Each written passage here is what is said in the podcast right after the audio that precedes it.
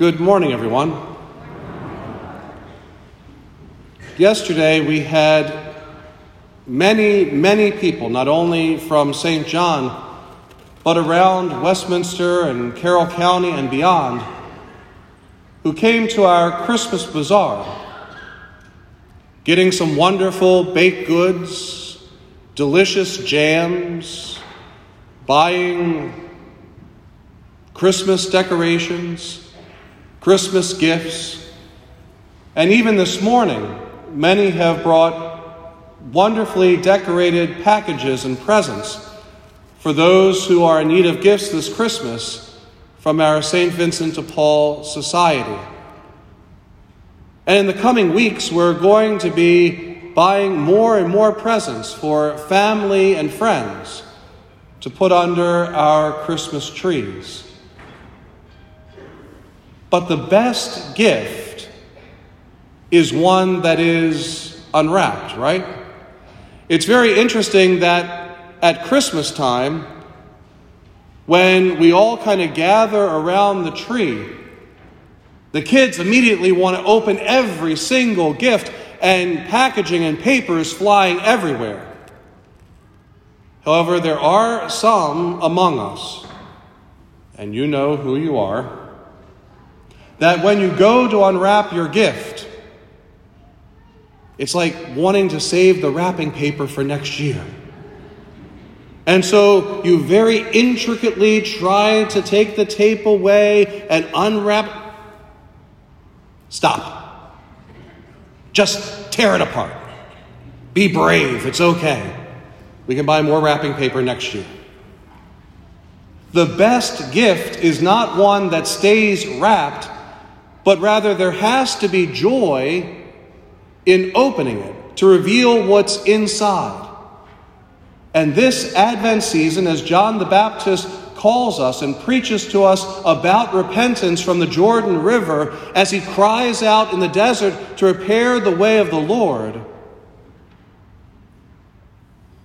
the Christmas present that Jesus wants to unwrap for his birthday is our lives.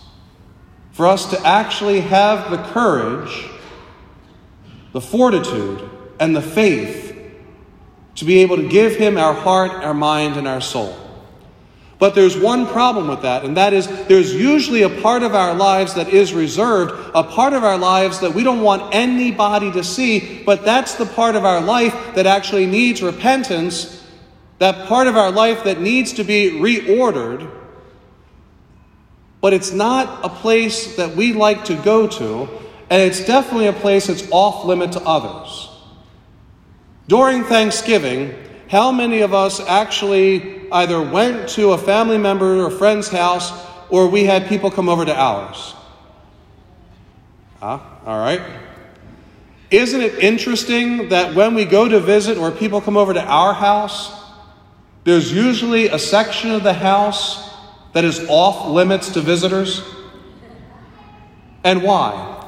Because we don't want Aunt Martha or Uncle Jim or Aunt Joan or Grandma Susie to see the messiness of our lives.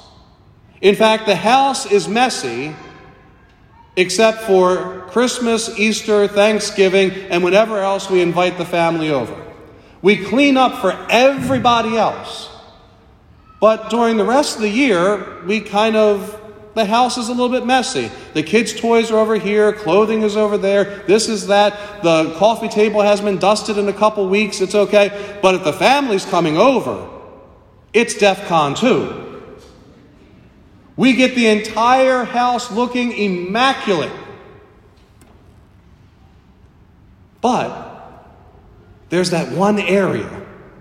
And why is there that one area? Because we don't actually deal with all the clutter and the dirt and the this and the that. We basically just take all the clutter, all the dirt, and the messiness of our lives, and we just jam pack it into one room.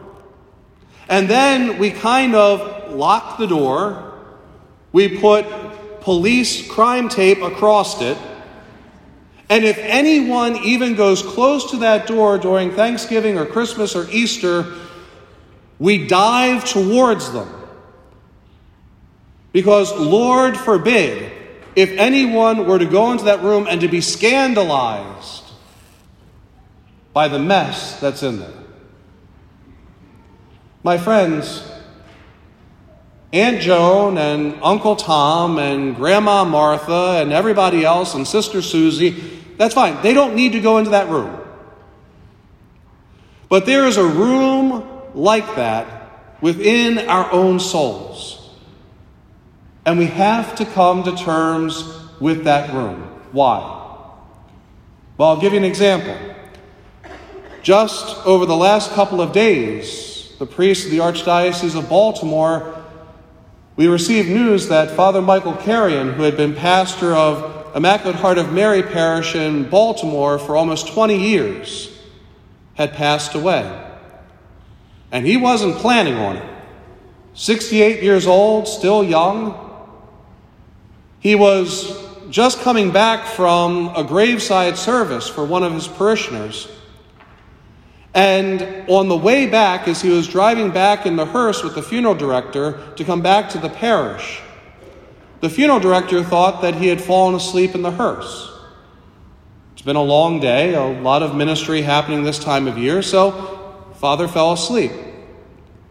When they got back to the parish and the funeral director tried to wake him up, he realized that Father Michael had passed away.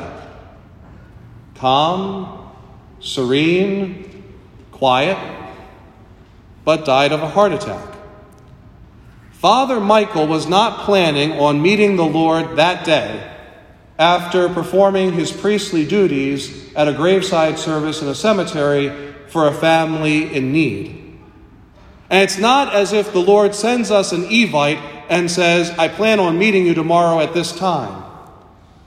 In fact, Advent is a great reminder that whether it's the second coming of Christ at the end of time or it's the second coming of Christ at the end of our lives, we do not know the day, we do not know the hour, and so we must be prepared. And our excuse is always, I got tomorrow. I got plenty of time to take care of this. I have plenty of time to reconcile with the Lord. I have plenty of time to reconcile with my family. I have plenty of time to get my life in order. But what if Christ came today? Because Christ is going to come at an hour and a time we do not expect. We are just going to be living our lives in an ordinary way, called to extraordinary discipleship. But the Lord is one of surprises and always catches us off guard. In fact, as one would say, Christ coming at Christmas was basically God sneaking behind enemy, lines. His first coming at Christmas, nobody expected that God would make himself manifest and become incarnate and come to us in a tiny little baby wrapped in swaddling clothes and laid in a manger. And so the same kind of surprise and awe and wonder of that first Christmas is going to be the same surprise and awe and wonder and not meeting exactly what our expectations are of what Christ's second coming is going to be. And so we need to be prepared because we might think we have all the time in the world, but we do not know the day and we do not know the hour, and we have to be willing to bet our eternal life on Jesus Christ. And so that means that that room that we don't let anybody else see is the most important room that we have to come to terms with this Advent. If we don't do anything else in preparation for Christmas, we have to come to terms with that room.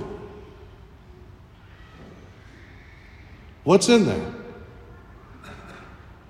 Our hurts, our pains, our anxieties, our fears, being unaccepted, our regrets, our sinfulness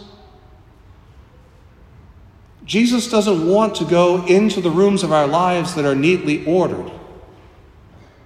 but rather He knows that our life is a mess. He knows that our life can get dirty. He knows that our life can get cluttered. That's why we need a Savior. And that's why we need Him. And so, my friends, we might be able to fool everybody else when they come over for Thanksgiving and Christmas and Easter and the holidays, and we can fool everybody else that our house looks exactly like this all the other days of the year.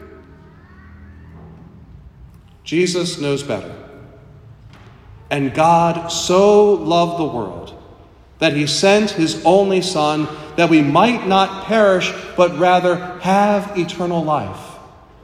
He sent a Savior into the world because our lives are messy, our lives are sinful, and we need a Savior here and now.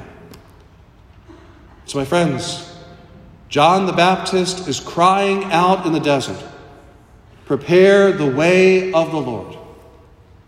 May we be prepared whenever Christ may come. May we be prepared for his visitation. Because he sneaks behind enemy lines, he comes to us when we least expect it, and he comes in a way that many times we are not prepared. Through his love, his mercy, his forgiveness. Come, Lord Jesus, come.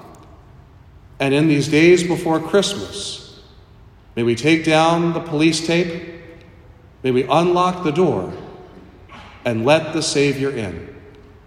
Because if we let the Savior into that one room, He promises us our lives will be changed forever.